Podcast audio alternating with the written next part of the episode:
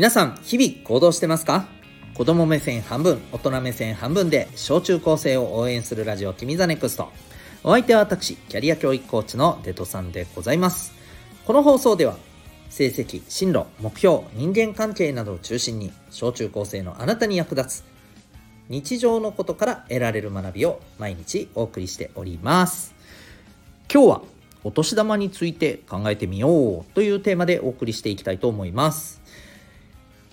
はい、ということで1月3日でございます。はい。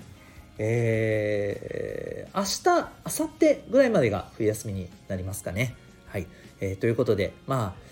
あ、ね、えっ、ー、と、昨日とか一昨日は、まあ、ね、やっぱり正月でお家で家族と過ごしたりっていうことが多かったと思うんですがもしかしたらね今日からは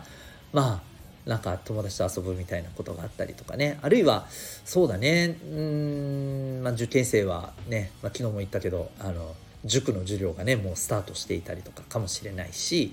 えー、もしかしたら部活頑張ってる子はもうガッツガツにね練習してたりとかもあるかもしれません。まあ皆さんそれぞれねあの部活の人でもなんかあれだよね。冬休み明けとかに大会とか普通にあったりするよね。まあ、だからもしかしたらねそこに向けて追い込んでる人もいるかもしれませんね。まあ本当にね、えー、頑張っていってください。楽しいあの新年を過ごしていてくれたらいいなと思います。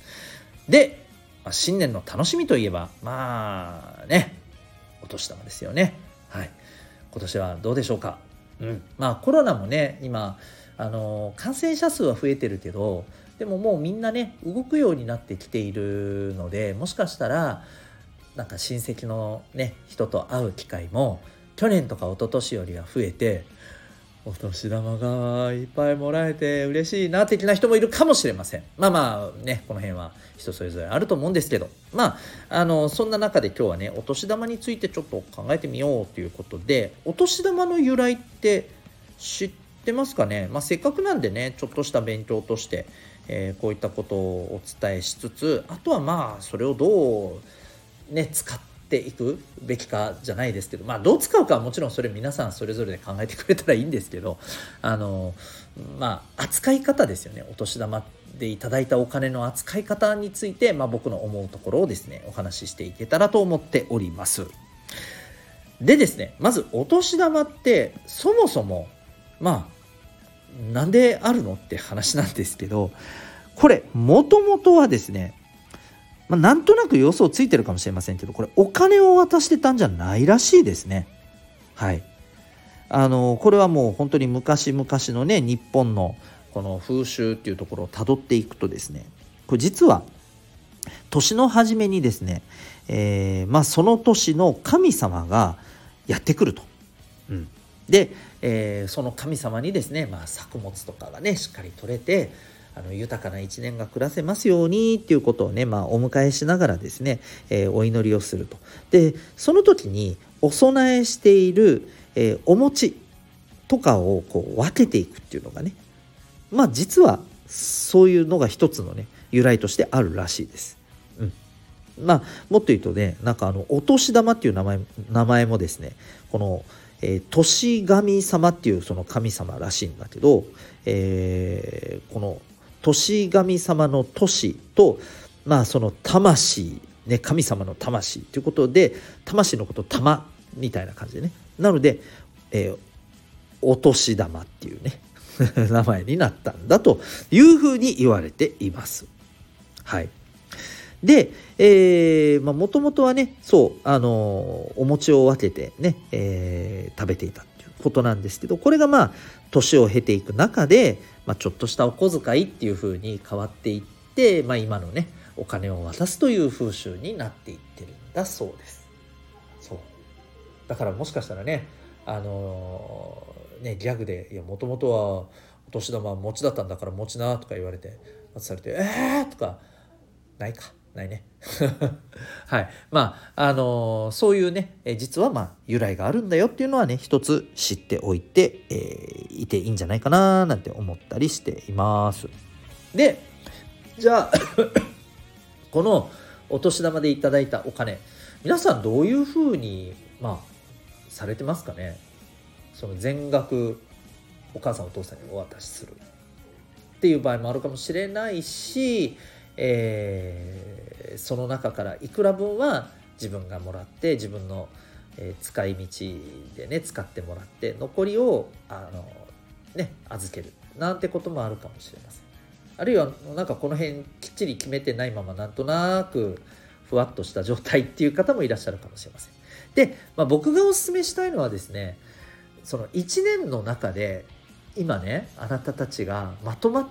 なんかこんな大金をもらえるまとまって大金をもらえるなんて。まあ多分この時期しかないじゃないですか。はっきり言って。まあ、もしかしたらこれ聞いてる人の中には高校生で、えー、バイトアルバイトをしてる方もいらっしゃるかもしれない、まあ、そういう人はまた話別ですけどね。うん、っていうか逆にそういう人はいやもうお年玉いいんじゃね？って思ったりもしますけど。まあまあそれはともかくとして。はい。あのー、基本的にはなかなかない機会なわけじゃないですか。だからこそ僕はやっぱりこの機会大事にしてもらいたいなと思っています。なんでかっていうとやっぱりねあのもうこの放送で何度も言ってるけどお金の使い方お金に関する勉強って絶対必要よ。絶対に、うん、それは使い方だったり、えー、貯め方だったり、うん、あの増やし方だったりこういったことを一つ一つ学んでいくことが大事なんだけどやっぱりまずは使い方だと思うんだよね。だからこそあのお年玉をね僕はですよ。これ僕はあの全額預けちゃってっていうのは正直なんかちょっともったいないなと。もったいないっていうのはあのいただいたお金をどう使うかっていうことを考えるいい学びの機会なのになんかもったいないなっていう意味で思うんですよね。うん、だからこれねもし今ねあのどんな風にしてるかみんなそれぞれ違うと思うんだけどあのもしこれまだやってない人は是非やってほしいのがね、えー、お母さんお父さんとさ是非このお年玉のルールみたいなのをきちんと決めて、まあ、簡単に言うとねあのさっきも言ったようにいくら分はじゃあ自分が、えー、使いたいと。でこれはちゃんとこうこうこういう理由でっていうこともきちんと確認した上でね。うん、で、えー、残りを、えー、預けると。で預けたものが今いくらぐらいになってるのかとかねこの辺もねちゃんとね本当はやっぱり確認した方がいいと思います。でまあこれはね各家庭の事情もあるとは思いますのでひょっとするとねそのお年玉っていうものもまああのちゃんと必要があってねお母さんお父さんが活用してる可能性もねもちろんあると思います。でそれ自体が いいとか悪いとかではなくてだったらだったできちんと僕はやっぱりね確認してた方がいいと思う。そう。で、えー、あとは、さっきも言ったように、確実にあなたが使うお金の分もちゃんと持って、で、それをどう使うかをきちんと決めてほしいなと思います。もちろんね、ただただ、あの、何も考えずに使うっていうのはやめてほしいなと思うし、で、あの、また逆にね、必ず、なんか勉強道具とかそういうものに使うべきだなんていうことを言うつもりもありません。はい、好きなものを買ってもいいと思うんだけど、えー、なぜそれを買うのかっていうことをきちんとね踏まえてだってさこのお金ってそもそも何でもらえたのって話だよね。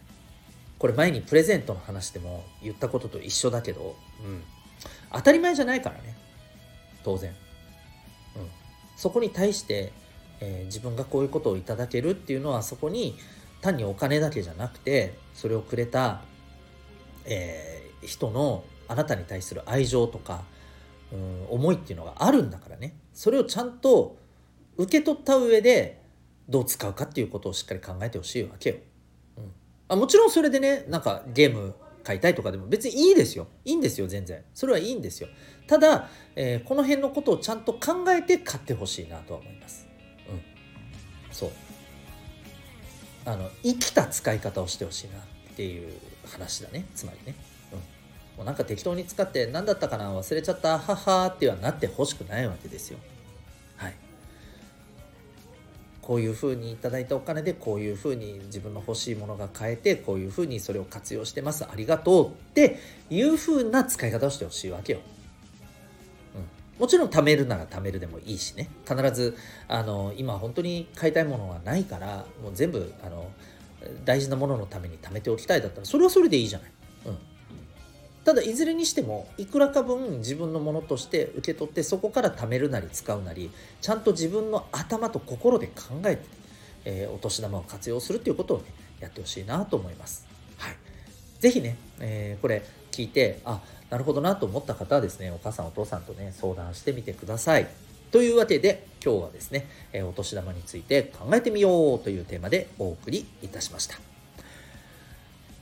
最後にお知らせでございます。私が運営している小中高生のためのオンラインのコミュニティ民学というのがあります。えー、興味がある方はウェブサイトへのリンク貼ってますのでご覧になってみてください。今日の放送を聞いてあなたはどんな行動を起こしますか？